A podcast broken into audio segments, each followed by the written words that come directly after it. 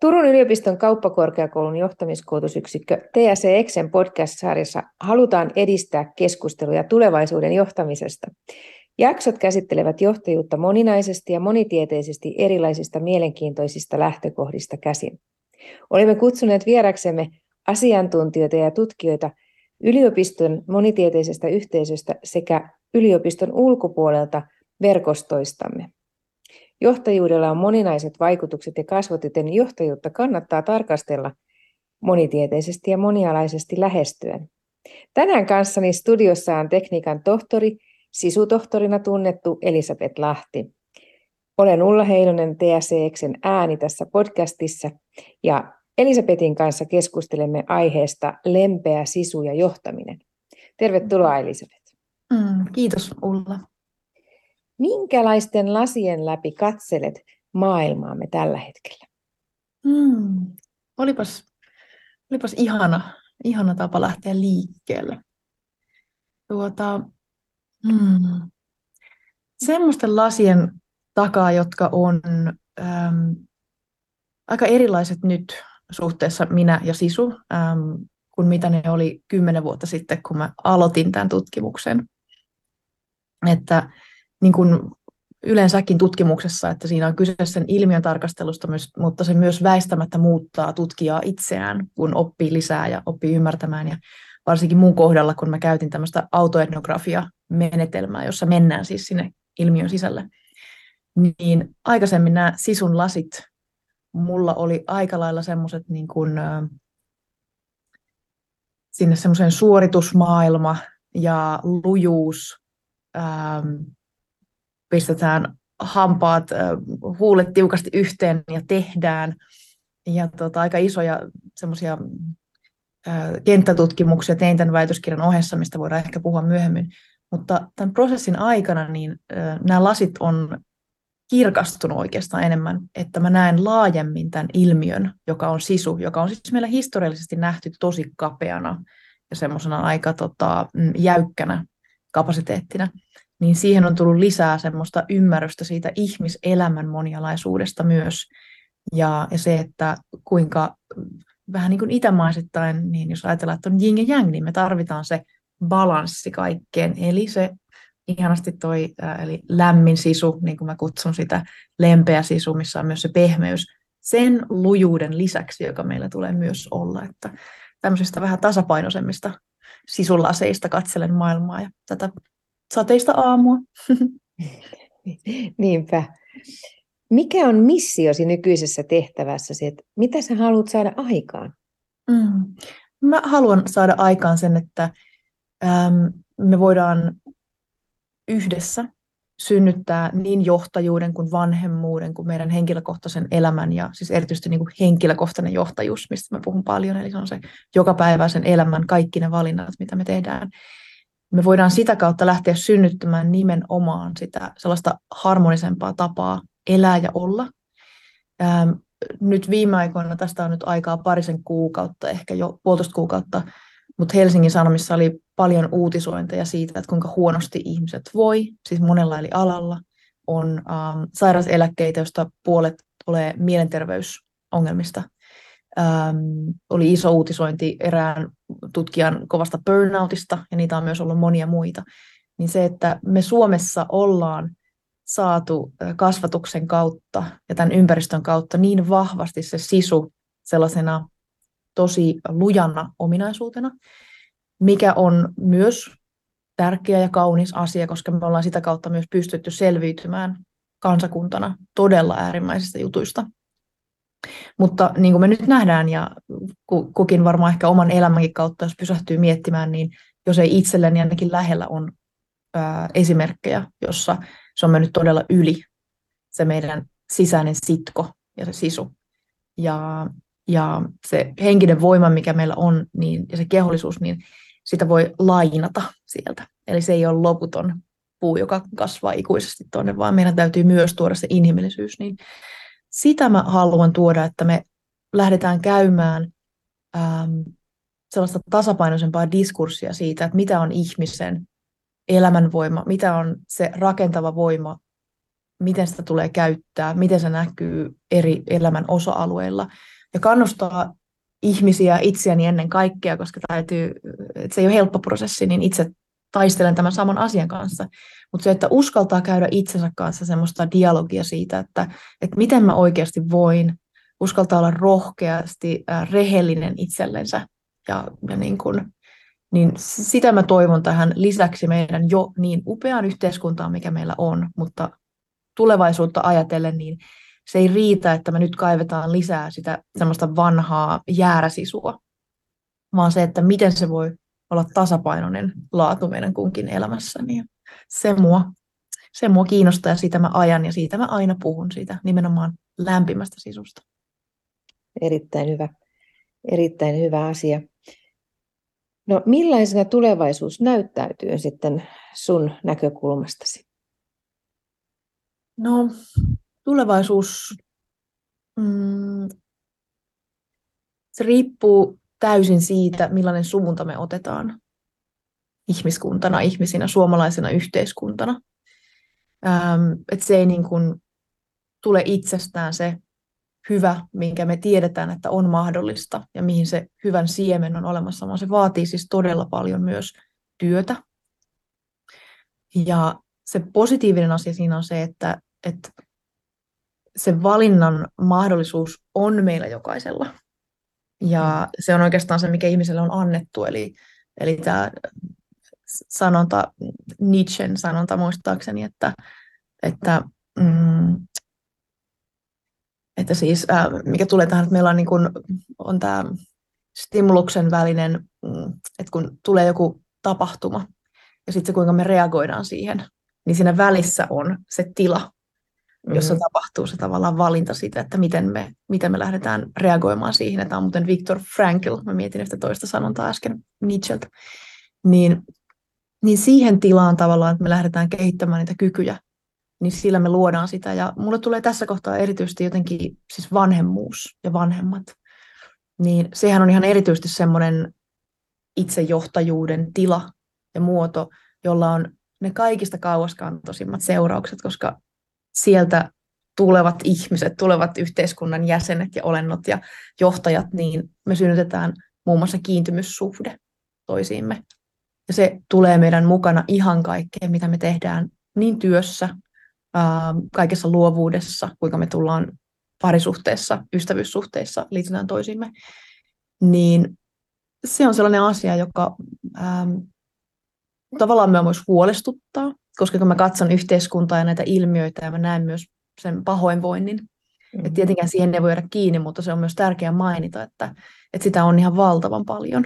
Ja se, että onko meillä resurssit ja onko meillä tarpeeksi semmoista niin kuin paloa ja intoa ää, lähteä vakavasti niin kuin suuntaamaan yhteisönä siihen, niin nimenomaan sen oman henkisen työn kautta, eikä ainoastaan, että tuolla on noita rakenteita jossain, joilla täytyy tehdä jotain, vaan se suurin työ on lopulta se, mitä minä itse tuon niin kuin jokaisen hetken. Mm.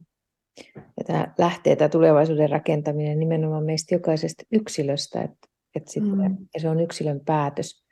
Aina helposti syytetäänkin toisia. No sitten jos me ajatellaan, sä puhuit tuosta vanhempien niin kuin roolista ja vastuusta siitä, mutta miten sä näet sitten tulevaisuuden johtajan vastuu?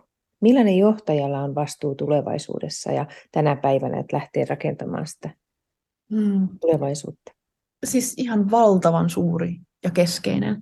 Että tuohon vielä pikkusen palatakseni, että miksi tämä, mm, ajatus siitä, että kuinka helppo on tavallaan puhua rakenteista tai puhua abstrakteista, niin kuin abstraktisti aiheesta, että täytyy kehittyä, niin olin jossain tämmöisessä paneelissa, tästä on nyt pari vuotta aikaa, ja siellä oli paljon tämmöisiä tosi kovan tason johtajia, joille sain sitten vetää tämmöisen niin kuin keskusteluhetken liittyen niin kuin sisuun ja onko se rakentavaa vai epärakentavaa, miten se näyttäytyy, niin se keskustelu mua oikein niin kuin sisäisesti hymyilytti, kun mä huomasin, että se jatkuvasti lähti menemään sinne jonnekin pois siitä niin kuin itsestä ja edes sen pöydän ympäriltä, vaan että lähdettiin puhumaan niistä ilmiöistä siellä kaukana.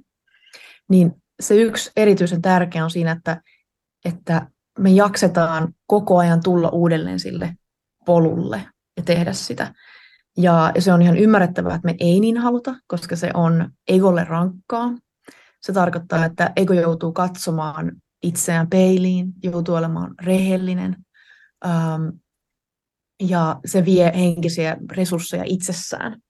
Ja sitten meillä on kaikkea muutakin, mistä pitää niinku huolehtia.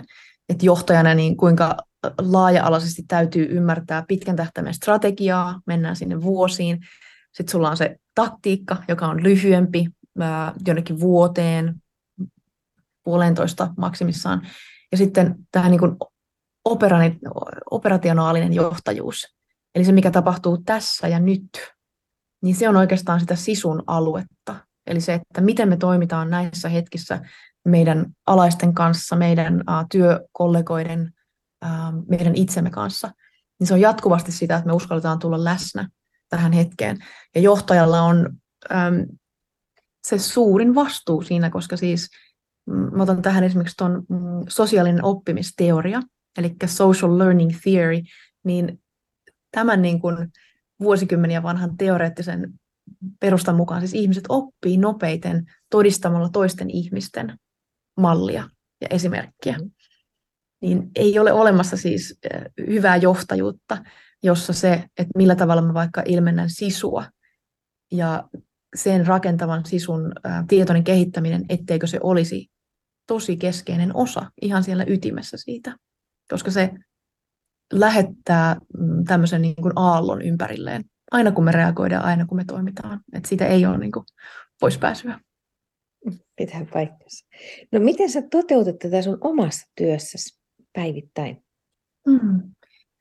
Mulle oikeastaan siitä lähtien, kun mä lähdin tutkimaan sisua, se oli 2012, ja tuota, mä asuin silloin Yhdysvalloissa, olin tuolla Pennsylvanian yliopistossa, ja mä lähdin sinne siis tutkimaan ja ymmärtämään sitä, että, että miten ihmisen resurssit ää, ja meidän sisäiset voimavarat, missä ne oikeasti asuu, mistä niitä löytyy. Ää, ja sitten myöhemmin tuli niin kuin sisu ja se kysymys sitä, että siis mitä on sisu, ää, onko se pelkkä tarina, onko se vain joku tämmöinen sana, myytti, mitä me suomalaiset käytetään. Ja, ja kaiken tämän niin kuin, ää, teoreettisen tutkimuksen ja sen tiedepuolen lisäksi, niin siitä avautui mulle semmoinen todella syvä henkilökohtainen matka, äm, jossa sitä ei voinut ainoastaan tutkia vaan niin kuin haastattelujen kautta ja ilmiönä jossain, vaan se, että mä huomasin hetken päästä, että se rupesi tavallaan haastamaan mua. Eli se teema itsessään vaati mua olemaan tosi rehellinen itseni kanssa. Ja siitä syntyi semmoinen elämäntapa, Eli mulle sisu on siis jatkuvassa elämässä sitä, että kun tulee se semmoinen niin kuin meidän elämän piirin tai niin kuin mä sanon englanniksi tämmöinen sphere of life force, eli se on se tila, jonka sisällä me pystytään kohtuullisen vapaasti liikkumaan sen meidän elämänvoiman kanssa, vaikka tulee haasteita. Mutta sitten siinä on se reuna, ja se reuna on aina semmoinen, että sen tuntee semmoisena pienenä epämukavuutena, ja sen tietää, että nyt lähestytään jotain semmoista niin kuin mittaviivaa tutkija Kaisu Mälkillä on ihana tämmöinen käsite, kun hän sanoo näin, että on niin kuin edge emotions, eli tämmöisen niin kuin reunan tuntemuksia, jossa rupeaa tulemaan semmoinen kiristävä tila mieleen, kun huomaa, että nyt ruvetaan tulemaan sinne, niin kuin, että tämä ei ole hyvä.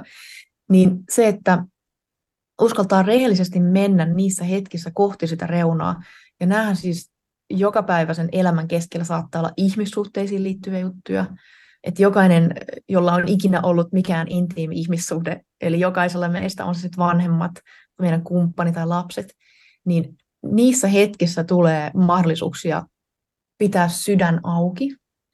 Ää, siinä hetkessä, kun joutuu puhumaan oman totuutensa, se voi olla parisuhteessa, missä joutuu sanomaan, että mitä oikeasti tuntee, missä mennään, tämä ei tunnu hyvältä, mä tarvitsen lisää aikaa tai jotain tämmöistä ähm, lasten kanssa se, että joutuu niin kuin kokoamaan itsensä ja pysymään siinä, siinä tavallaan niin kuin, ähm, omassa ytimessään. Saattaa vaatia aivan älyttömästi elämänvoimaa silloin, kun kaikki muukin painaa päälle. Niin noi on just niitä hetkiä, koska mulla itsellä ole lapsia, mutta mulla on sitten niinku näitä muita, muita henkisen kasvun mahdollisuuksia kyllä ollut paljon, niin niissä hetkissä ei päästä itseään niinku väärällä tavalla helpolla vaan uskaltaa katsoa sitä niin kuin, totuutta silmiin. Ja, ja mikä sitten erityisesti on se semmoinen haastava siinä, että, mm, että kun, no mä tuon tähän sen, että mitä sisu on siis rakentavana ominaisuutena. Niin se liittyy nimenomaan siihen, että, äm, että me ei tavallaan tehdä hinnalla millä hyvänsä, vaan sisun rakentavana ominaisuutena on nimenomaan siitä, kysymys siitä, että ei ainoastaan mitä me tehdään, vaan miten me tehdään se. Että ihminen voi, ähm, niin kuin vaikka otetaan esimerkkinä yksi näistä mun kenttätutkimuksista, joka mulla oli siellä, liittyy tähän väitöskirjaan. Ja tämän kenttätutkimuksen ähm, fokuksena oli se, että mä treenasin pari vuotta, kaksi vuotta, ja sitten sen niin kuin päämäärän oli, että mä lähden juoksemaan Uuden-Seelannin halki 2400 kilometriä tutkiakseni käytännössä sitä, että mikä on se ilmiö, kun ihminen saapuu sinne viimeiselle mittauspisteelle, tavallaan että ei ole enää mitään jäljellä, että me ollaan niin paljaita.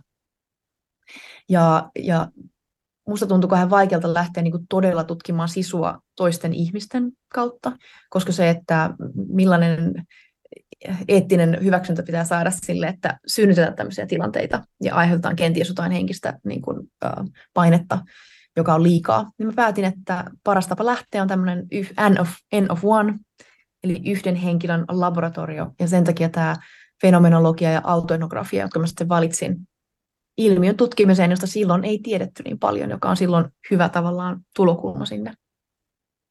Niin sen tota matkan aikana, kun se oli niin pitkä ja rankka, niin siinä sai todella monta kertaa olla kasvatusten itsensä kanssa, että mitä, mitä silloin tapahtuu, kun kaikki on tavallaan kulutettu.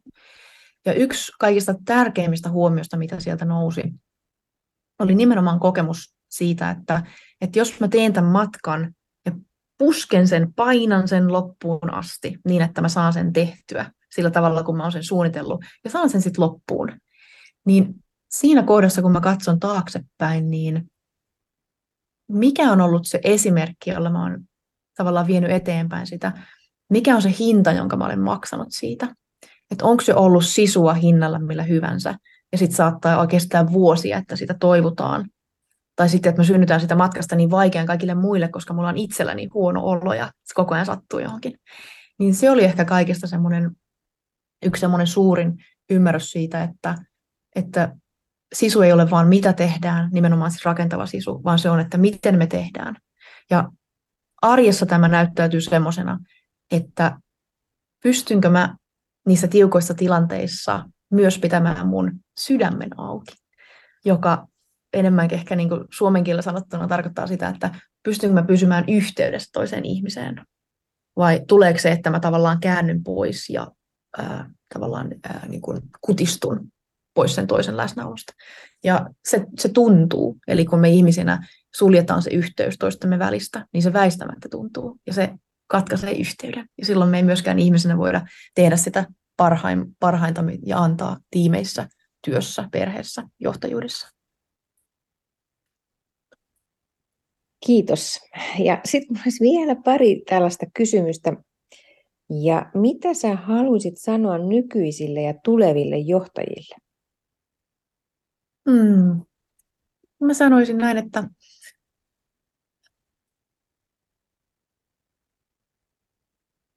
että se kaikista tärkein, mitä me kannetaan mukanamme ää, tai mitä meillä on johtajina, niin ää, kaiken sen koulutuksen ja sen kovan työn ja se kokemus, mitä meillä on, jotka on kaikki todella tärkeitä ja ne kaikki palaset täytyy olla siellä.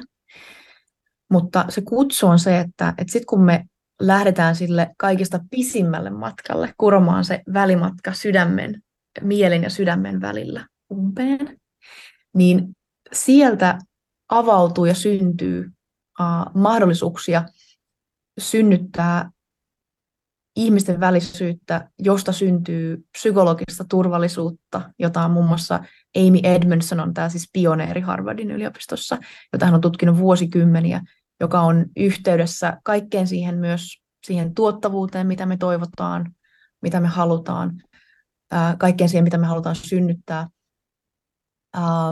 organisaatioiden tuottavuus, pienempi henkilöstön vaihtuvuus, ihmiset voi paremmin, on vähemmän sairaslomilla, ja sillä on niin kuin numeraalisia suoria vaikutuksia, kun me lähdetään työstämään sitä meidän sydämessä olevaa materiaalia, ja me pystytään luomaan sitä yhteyttä niin mun kutsu meille kaikille johtajille on äm, lähteä rohkeasti sille matkalle ja pysyä avoimena erityisesti, että nämä on semmoisia kohtia, että pysyä avoimena sille, kun joku tuo meille, jos joku uskaltaa tuoda meille äh, palautetta ja kritiikkiä, koska se on ensinnäkin hirveän vaikea lähteä tuomaan, että me ollaan rakennettu myös systeemejä, jossa se vaatii tosi paljon mennä sanomaan, että hei, että tota, voidaanko puhua, ähm, koska siinä on aina se vaara, että sieltä tuleekin se niin kuin, tavallaan, ähm, se tuleekin bumerangina se tilanne takaisin ja sitten tulee jotain huonoa. Että me voidaan lähteä synnyttämään tilanteet, jos me voidaan käydä enemmän tällaisia avoimia keskusteluja ja tulla sellaisella avoimella uuden oppijan uteliaalla mielenlaadulla kaikkiin niihin tilanteisiin. Ja, ja se vaatii työtä, koska samaan aikaan meidän täytyy pitää se oma ydin, samalla aikaan pitää sydän auki ja pysyä pehmeänä. Ja se ei ole helppo matka, ja kaikki ei sille matkalle lähde myöskään. Kaikki ihmiset ei tule lähtemään lämpimän sisun matkalle, vaan osa meistä päättää, että ää, tämä riittää, mitä mulla on, teen jo tarpeeksi, muut hoitakoon oman tonttinsa. Se on myös valitettavasti totta ja sillä tavalla paljon myös johdetaan. Mutta on hirveän tärkeää tavallaan katsoa sitä omaa ympäristöä, jos näkee, että ihmiset ei voi hyvin, niin myös hellästi avata sitä tilaa, että miten minä saatan pelata tähän rooliin. Ja varsinkin johtajana tietää sen, että, että johtajalla on ne kulta-avaimet kädessä. Eli se täytyy lähteä sieltä. Ja rohkeasti sille matkalle se tulee antamaan itselle paljon, ja se tulee antamaan omalle tiimille, ympäristölle, mutta siis myös laajemmassa mittakaavassa niin ihan meille siis suomalaisena yhteiskuntana, että olisipa mahtavaa, että, että me ollaan niin kuin tällaisen terveen sisäisen voiman lippulaivamaa. Että kuinka hienoa se olisi. Hmm. Todella tärkeitä asioita. Mutta sitten mä vielä kysyn, sä äsken oikeastaan vastasitkin, tai, tai, tai mä ainakin poimin sieltä itselleni tähän jo sellaisia asioita, mutta minkä haasteen haluat jättää kuulijoille? Hmm. No mä jättäisin tämmöisen, joka on niin semmoinen matala kynnys, että, että sitä ei voi niin jättää tekemättä myöskään. Niin mä kutsuisin meitä kaikkia, siis itseäni ennen kaikkea, ja sinua ja minua, niin lähtee tuomaan arkielämään semmoisia, että lähtee niin kuin, äm, rakentavasti haastamaan itseään niissä pienissä hetkissä. Eli tämmöinen getting constructively uncomfortable, eli rakentavasti epämukava.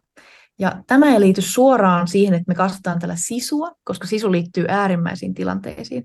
Mutta sillä, että me lähdetään ää, pysymään auki tämmöisille niin kuin pienesti epämukaville tilanteille arjessa jatkuvalla syötöllä, se synnyttää sen, että meistä tulee tosi suvereeneja ja sellaisia, että me pystytään helposti navigoimaan vaikeita tilanteita tosi niin kuin automaattisesti.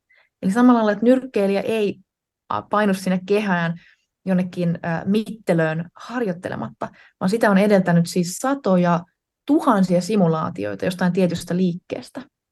Niin se, että seuraavan kerran kun tulee sellainen kohta, missä tuntuu sellainen ää, tunne, että stressi rupeaa nousemaan, sydämen syke, tulee se epämukavuus, ei halua olla jossain keskustelussa, ei halua ilmaista jotain, ähm, tai muuten väsyttää, ja huomioon, että pysytään niin kuin rakentavuuden sisällä vielä, että ei, ei tarvitse lähteä edes mihinkään niin kuin äärimmäisyyksiin juoksemaan uutta selantia, että tämmöisiä ei tarvitse niin kuin lähteä tekemään.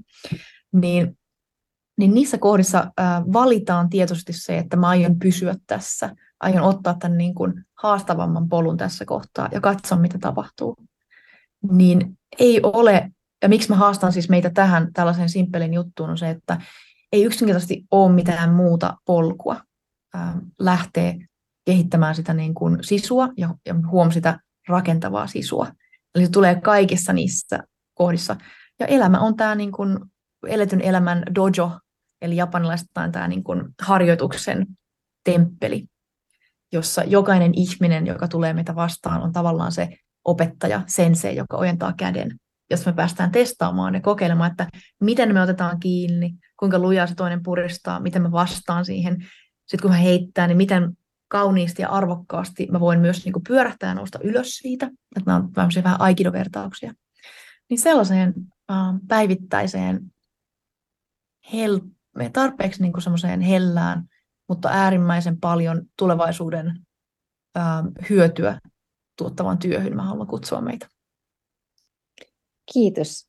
Kiitos. Mä toivon, että jokainen kuulija ottaa tästä kopin ja haasteen itselleen ja lähdetään yhdessä sitten rakentamaan sitä parempaa maailmaa, johtajuutta ja maailmaa. Kiitos Elisabeth. Ihana. Kiitos sulla.